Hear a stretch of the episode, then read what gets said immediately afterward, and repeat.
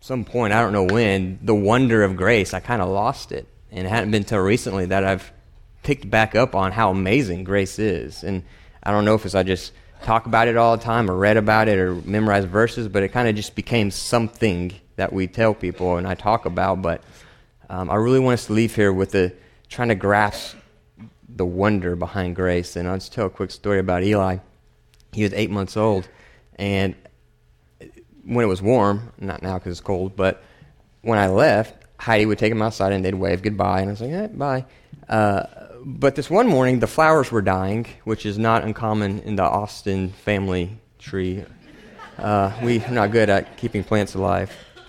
Well, I was like, I'll turn on the the uh, sprinklers and give them a good water. And when they came on, Eli's eyes just got big, and he's like, "What is this? I've never seen this." And so I held them down by the water, and he put his hand in it, and he's just like moving his hand in and out of it, and his eyes are just like, and he could feel it and touch it, but he couldn't grab it, and he had this sense of wonder.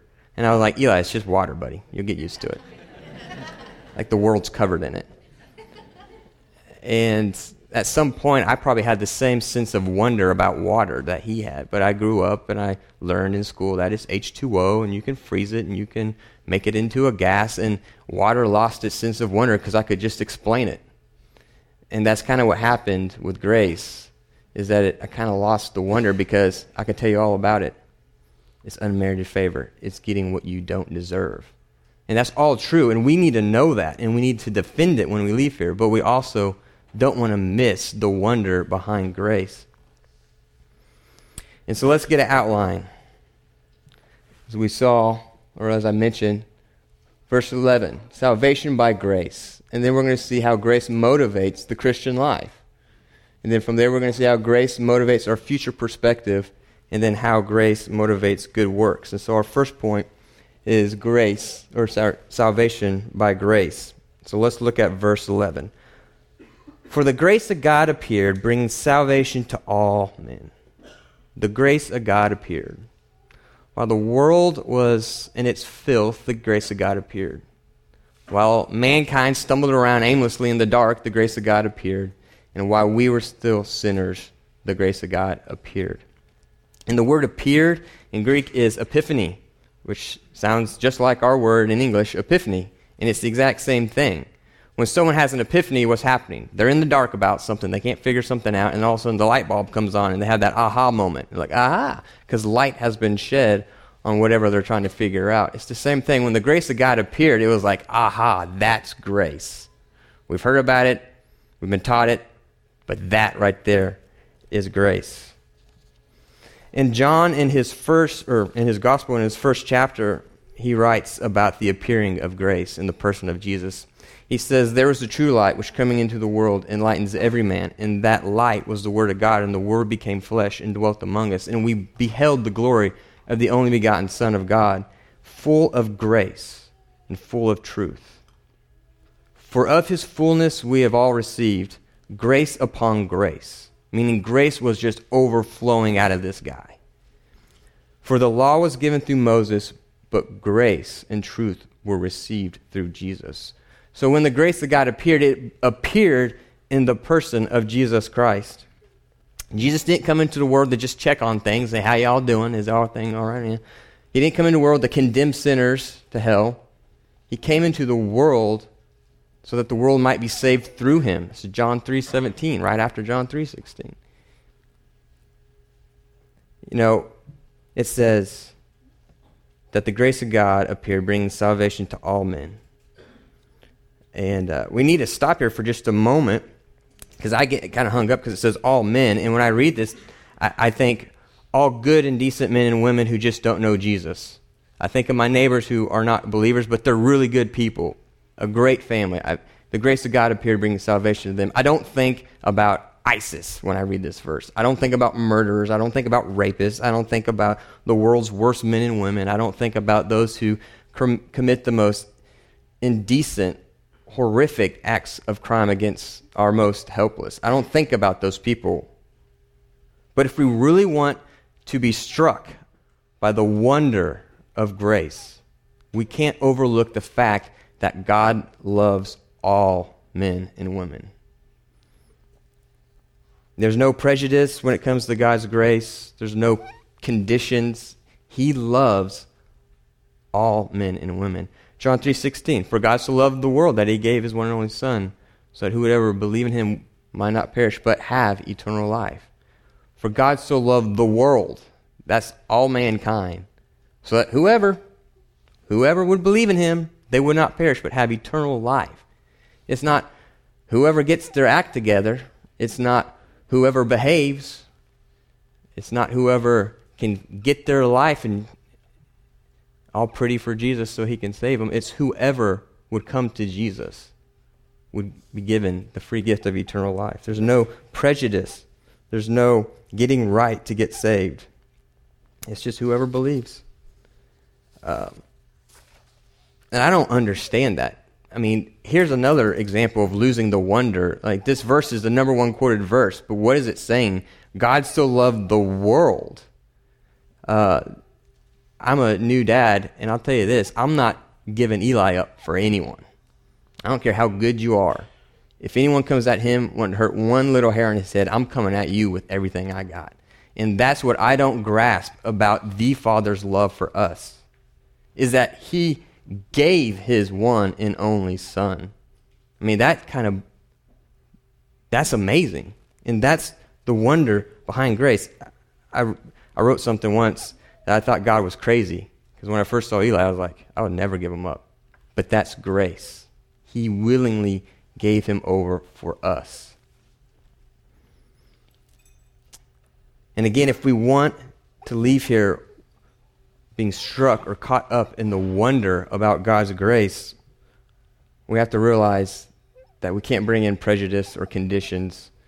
And I do this, I don't even mean to do it, but I realize that I kind of diminish God's grace because I start thinking about myself like I'm really good. Like, oh, I went to seminary. I know Greek.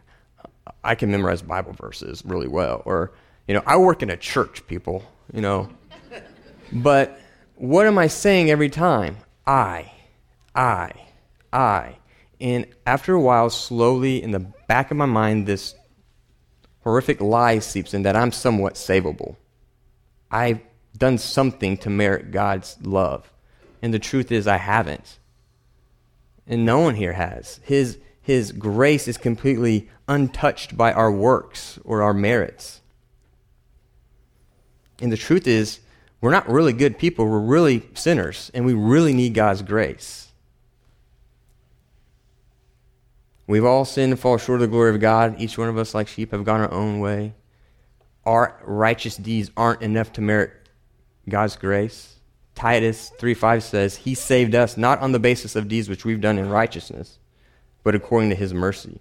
Romans 11:6 says, "If it's by grace, it is no longer on the basis of works. Otherwise, grace is no longer grace." we start making it about us, grace ceases to be grace. Ephesians 2 8 9. For by grace you've been saved through faith, and that not of yourselves. It's the gift of God. And so, one thing we need to realize now, this is my first point. I don't know if it's already up there. Yeah, it is. If I had a handout for you, this would be the first thing I'd be like, write down, fill in this blank. Grace isn't about you, and it's not about me. It's not about your good works or even your bad works. It's not about my good works or even my bad works. The first thing we need to understand about grace is it's not about us. So let's look at how grace is a great motivator for the Christian life. Look at v- verse 12. Grace instructs us to deny ungodliness and worldly desires and to live sensibly, righteously, and godly in the present age. Grace instructs us, it trains us, it teaches us. And if anyone here has ever had a good teacher or a good trainer, like in the gym or whatever, I guarantee you they were a good motivator. Good teachers are always good motivators, and grace is the greatest motivator there is. Grace motivates us to live the Christian life in the present age. And there's a negative and positive to this. The negative is to deny ungodliness and worldly desires. And so, ungodliness, what's that? Well, it just plain and simple means without God. And when we hear about ungodly people, we think the, the really bad people that don't go to church. But it's actually really any one of us. It's really easy to be ungodly. I do it just about every day. When I try to take control of a situation with myself, I'm saying, I don't need you, God. I'm being without God. I'm being ungodly. When um, I'm trying to do things in my own power, I'm saying, I don't need you, God. I'm being ungodly.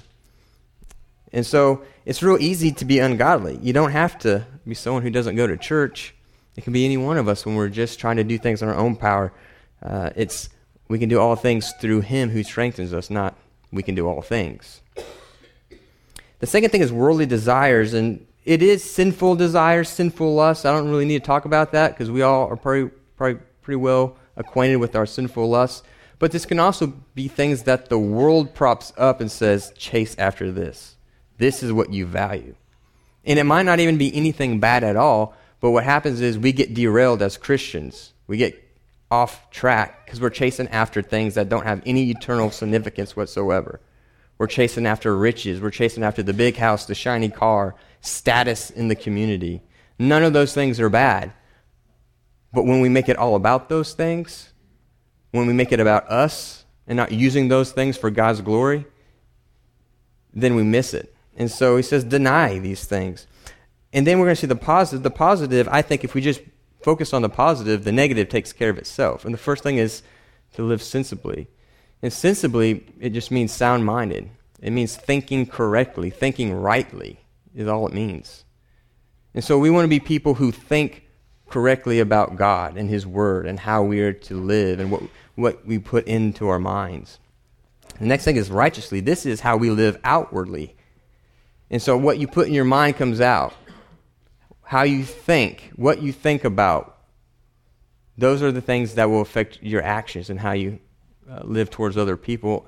And then the last one is godly. That is the opposite of ungodly, which is with God, having a God centric life including God in all the things you're doing, making decisions about what you're going to do after college. Uh, do I stay at this job or not? Uh, how do I treat my family?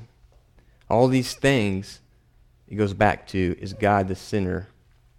And an easy way to remember this, remember this is inward, outward, upward. So inward is how you think, sensibly. Outward is righteously, how you act towards others. And then upward is godly. So inward, outward, upward. And you might say, Eric, you know, I don't always live sensibly, righteously, and godly in the present age. And I'd say, that's okay, I don't either. but grace is still grace. And grace isn't about us, whether we're living sensibly, righteously, or godly or not. We could be living ungodly. We could be chasing after worldly desires, but grace is still grace because grace isn't about us. And this is why I think it's the greatest motivator because we get caught up in thinking, well, I'm not good enough. But it's not about your goodness, it's about His love and His grace. So again, grace isn't about us, it's not about our good works or our bad works.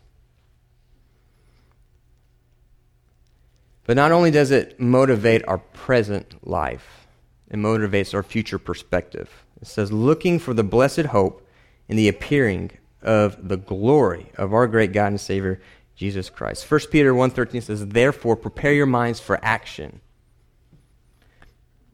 It says, Be sober in spirit.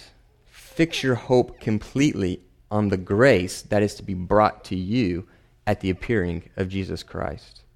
He saved us by grace, and He will save us again by grace. He's going to save us from the falling out of the tribulation. We won't be here for that. But He's also going to save us from this present evil world. Galatians 1 3 through 4 says, Grace and peace to you from God our Father and the Lord Jesus Christ, who gave himself for us so that he might rescue us from the present evil world. And this is where I tell a story because usually I'm with the youth and I can see them getting tired. So I'm going to tell a quick story. Not long after Eli was born, we had our friends Daniel Kira and Merrick Mulder over. And it's kind of late at night, and Eli's just a tiny little guy, and I got him in the football hold, you know, just sitting on the couch with him.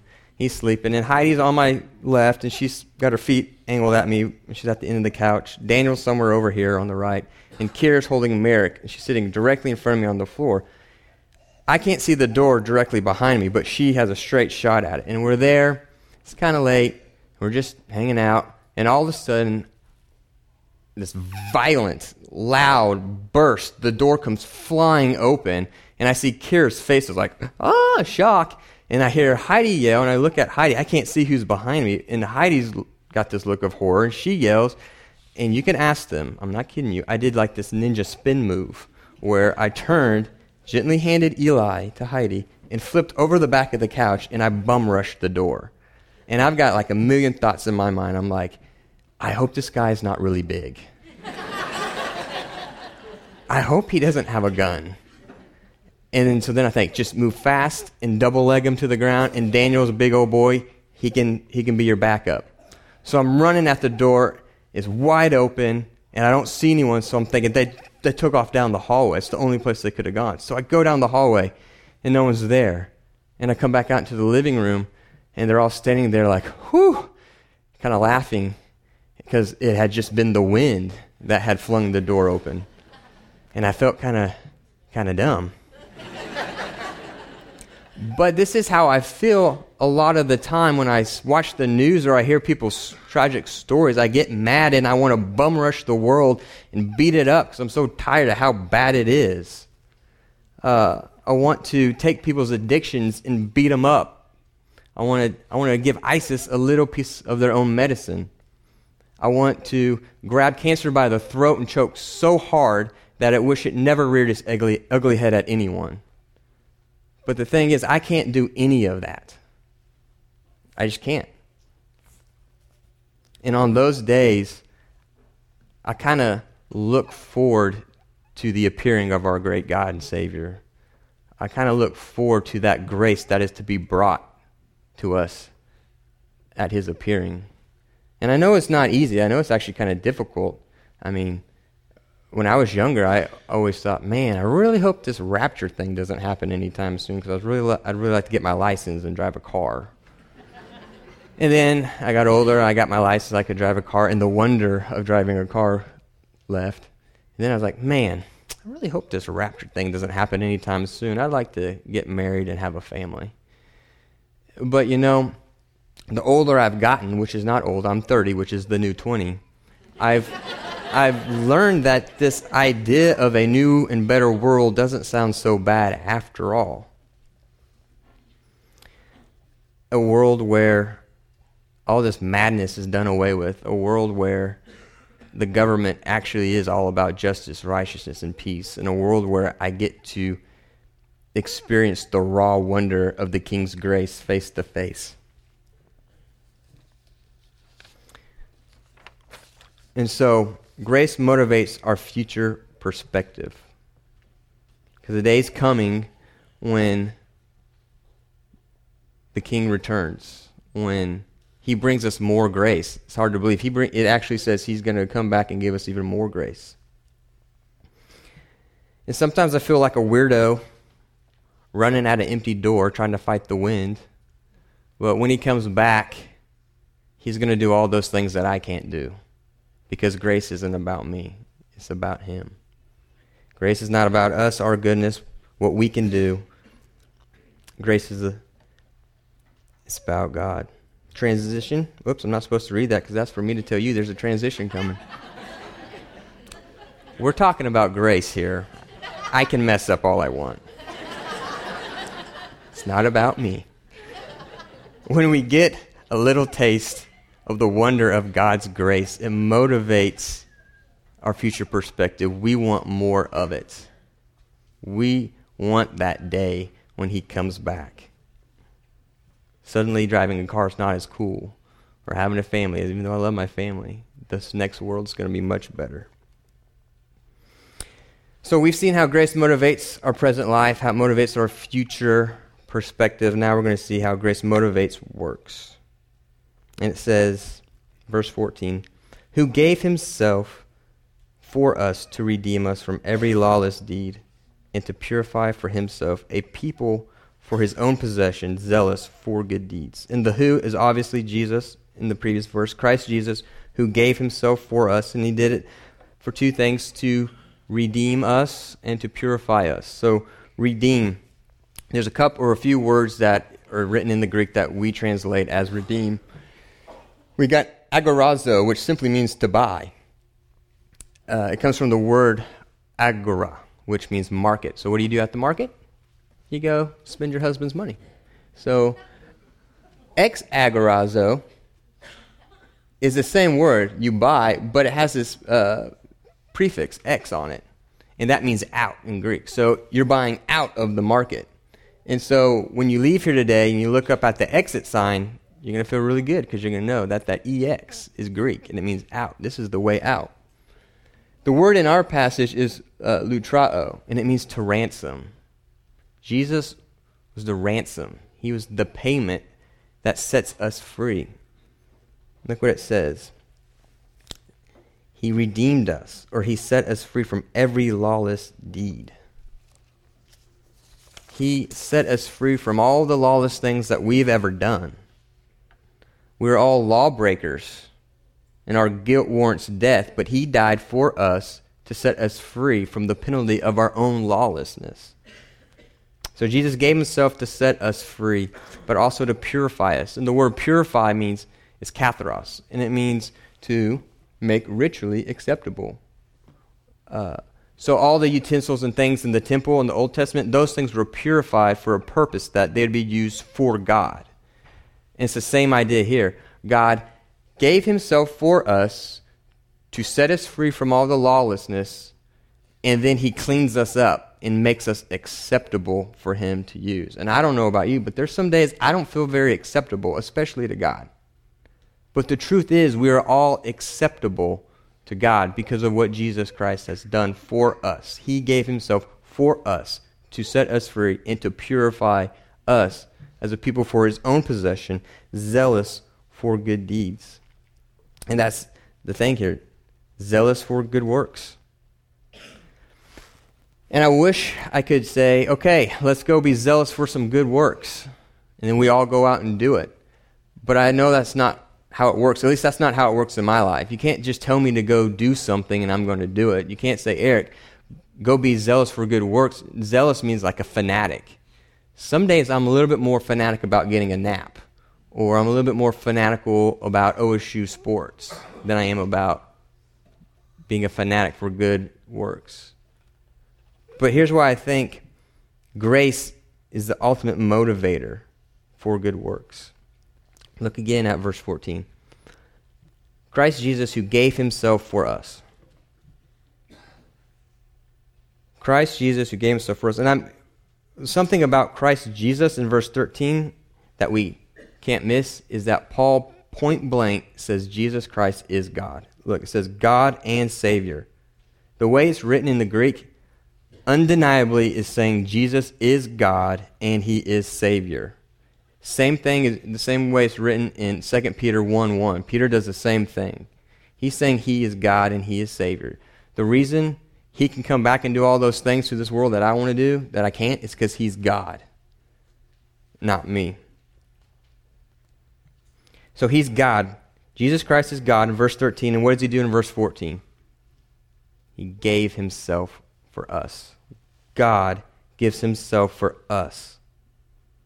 He sets us free. He makes us acceptable so that we would do what?